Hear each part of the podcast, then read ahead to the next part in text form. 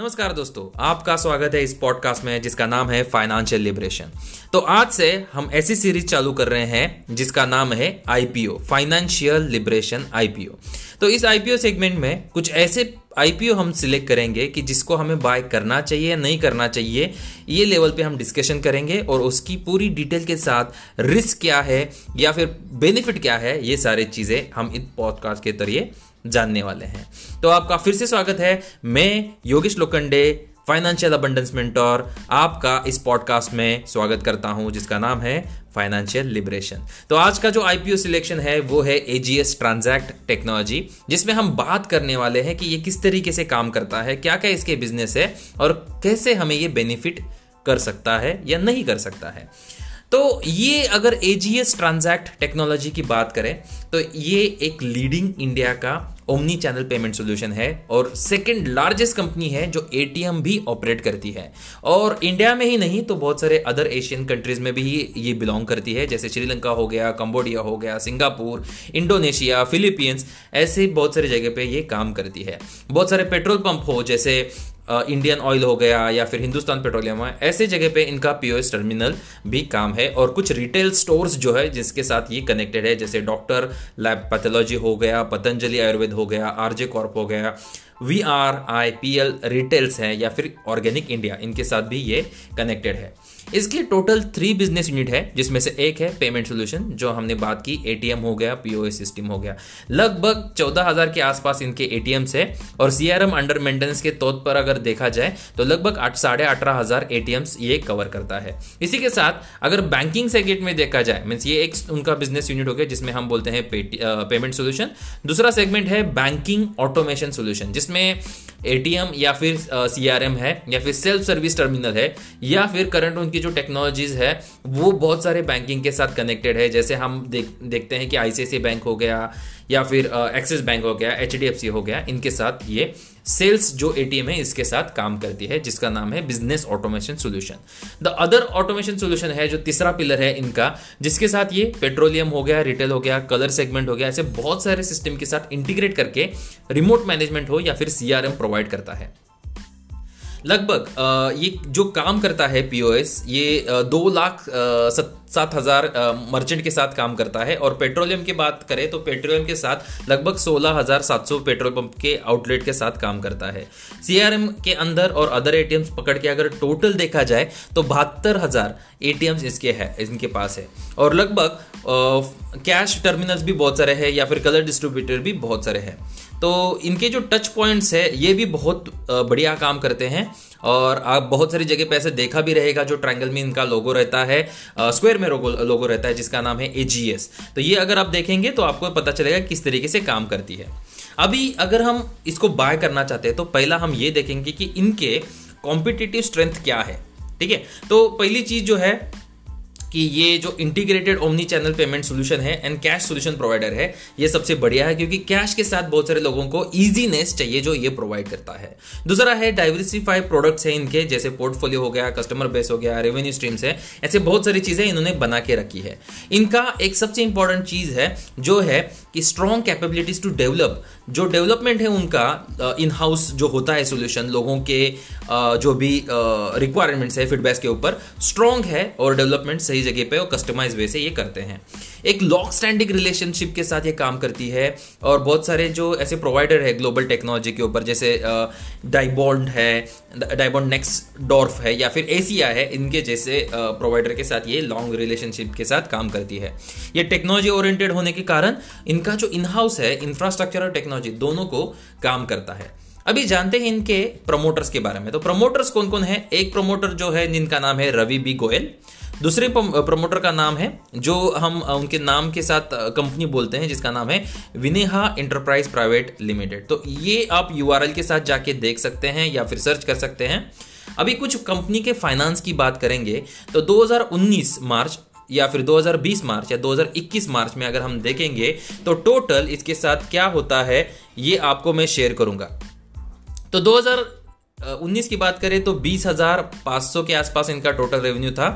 Sorry assets थे और revenue उसमें से अठारह हज़ार दो सौ था। उसमें से अगर प्रॉफिट जो है आफ्टर टैक्स देखेंगे, ये टैक्स लगने के बाद जो प्रॉफिट हुआ है लगभग छः सौ इकसठ करोड़ के आसपास है। वही अगर मार्च की बात करें तो ये प्रॉफिट बढ़कर साढ़े आठ सौ के आसपास आ गया है और वही 2021 में देखा जाए तो लगभग घट गया, जैसे जिसको बोलते हैं कम हो गया, जो साढ़े पाँच सौ के आसपास है। मगर इनका टोटल असेट एंड रेवेन्यू भी थोड़ा सा घटा है 2000 मार्च पैंडेमिक की सिचुएशन की वजह से। क्योंकि लोग घर से बाहर नहीं आ रहे हैं तो ये हम उस दरिए पे देख सकते हैं। अभी सबसे इंपॉर्टेंट ये आईपीओ मार्केट में क्यों ला रहे हैं? इसका ऑब्जेक्टिव क्या है? ये जानना ज़रूरी है, अगर मुझे ये आईपीओ को बाय करना है। ठीक है?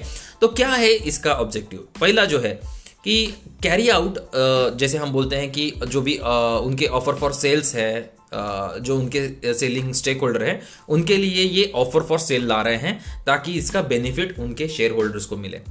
दूसरा जो है कि लिस्टिंग बेनिफिट के साथ इनका जो इक्विटी शेयर है स्टॉक मार्केट में आ जाए। तो ये दो बेनिफिट्स तो इनके साथ जुड़े हुए हैं ही, मगर इसी के साथ आपको ये देखना पड़ेगा कि क्या इनके ऊपर कुछ कर्जा है तो ये आप ज़रूर इसके फाइनेंशियल में देख सकते हैं। अभी अगर बिज़नेस स्ट्रेटेजी की बात करें तो क्या क्या है? तो ये फ़र्स्ट इंपॉर्टेंट फोकस इनका जो है growing towards digital payment solution जो आज की तारीख में बहुत ही ज़रूरी है, जहाँ पे नो टच या फिर रिमोटली आपको काम करना ज़रूरी है। उसके बाद इनका जो है पेमेंट एज अ सर्विस या फिर पेमेंट एज ए कन्वीनियंस ये ऑन गो कार्ड और इकोसिस्टम के साथ ये प्रोवाइड करते हैं। ये फोकस इनका जो है एटीएम हो या सीआरएम आउटसोर्सिंग हो, ये मैनेज करने का है।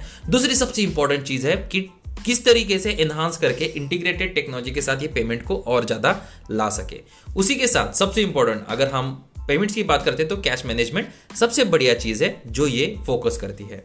और ये इनका जो प्राइमरी फोकस है एक्सपांड इंटरनेशनली तो बाहर की दुनिया में भी इनको जाना है out of out of India भी जाना है और इसके ऊपर काम करना है। तो ये भी इनका फोकस है। तो ये एक बिज़नेस स्ट्रेटेजी इनकी स्ट्रांग है।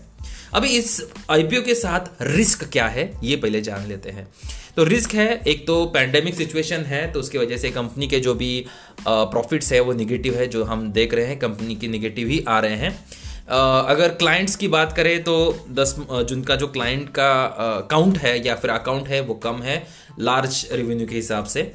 उसके बाद जो फ़ी बेस एक्टिविटीज़ है या फिर आप बोलो कि अनेबल टू अर्न रेवेन्यू जो भी एक्टिव है, इसके ऊपर हम नहीं कर सकते इस पर्टिकुलर कंपनी के साथ। तो इसके वजह से क्या होता है कि निगेटिव इंपैक्ट आ जाता है बिज़नेस के साथ। आरबीआई के साथ अगर देखा जाए या फिर अदर गवर्नमेंट अथॉरिटी के साथ देखा जाए तो हेवीली रेगुलेटेड सेक्टर्स है जहाँ पे ये ऑपरेट करता है, ठीक है? उसके बाद फिल्म्स हो गए, या फिर डायरेक्टर हो गए, या फिर सब सब डायरेक्टर्स हो गए, या फिर प्रोमोटर्स हो गए, जो ऑनगोइंग लीगल एक्शंस के साथ इन्वॉल्व है। ठीक है? तो ये भी आपको देखना ज़रूरी है।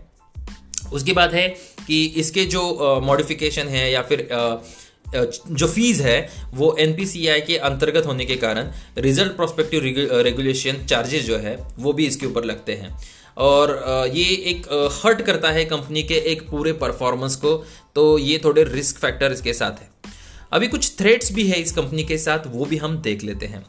तो क्या क्या है कि जैसे ये बहुत सारे जगह पे जो एटीएम चलाते हैं तो इनको मैनेज करना या फिर मेंटेन करना कंपनी को आज की तारीख में बहुत ही हैवी है, क्योंकि उसके लीज हो गए या फिर मेंटेनेंस हो गए, ये कंपनी के प्रॉफिट को नेगेटिव में लेके जाते हैं, भले इनका एसेट बड़ा हो, मगर मेंटेनेंस ज़्यादा होने के कारण लाइट हो गया मशीन हो गया, उनके उनके अंदर कैश लोड करने वाले हो गए तो ये सारी चीज़ों का अगर आप देखेंगे तो ये टोटल आज की तारीख में इनका एक निगेटिव एसेट बनता है।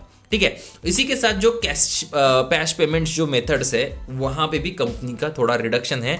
जो यूसेज ऑफ़ कैश है, वो थोड़ा सा इम्पैक्टिंग हो जाता है। उसके बाद है न्यू सर्विसेज़ या फिर प्रोडक्ट इनोवेशन आज की तारीख में उतनी इफ़ेक्टिव नहीं है। इसकी वजह से कंपनी के ऑपरेशन या फिर परफॉर्मेंस के ऊपर भी इम्पैक्ट आ रहा है। और यही सारी जो चीज़ें हैं, इसकी वजह से पेमेंट डिले होते हैं और client might be get result decrease in a profitability of the company तो ये भी आपको देखना ज़रूरी है। और इनके जो इंटरेस्ट रेट है, वो भी लाइक वेरिएबल है। तो ऐसे फिक्स नहीं है तो ये इंटरेस्ट रेट रेज होने के कारण भी बहुत सारे जगह पे क्लाइंट को या बिज़नेस को इम्पैक्ट होता है।